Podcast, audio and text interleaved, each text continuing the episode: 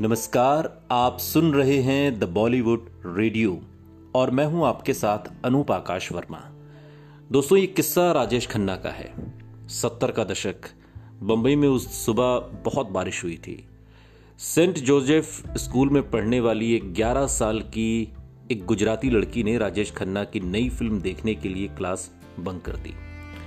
Film के dialogue इस लड़की को जुबानी याद थे, क्योंकि वो पहले भी दो बार इस फ़िल्म को देख चुकी थी।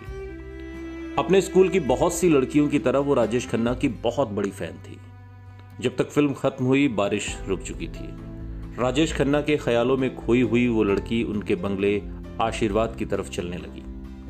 गेट पर पहुंचकर उसने वहाँ खड़े गार्ड से कहा कि वो राजेश खन्ना की बहुत बड़ी फ़ैन है और उनसे मिलना चाहती है।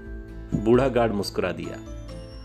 वो अब तक ऐसे हज़ारों दीवाने फैंस देख चुका था जो उसके मालिक को देखने के लिए कुछ भी करने को तैयार रहते थे।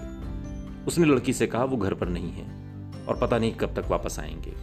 ये कहकर उसने उस लड़की को एक तरीके से टाल दिया। ये जवाब सुनकर वहाँ जो लड़की आई थी, वो वहाँ से गई नहीं और वो गेट की तरफ़ खड़ी हो गई एक कोने में। और कुछ ही देर बाद रफ्तार से आती एक सफ़ेद फेट कार ने बंगले के गेट पर ब्रेक लगाए।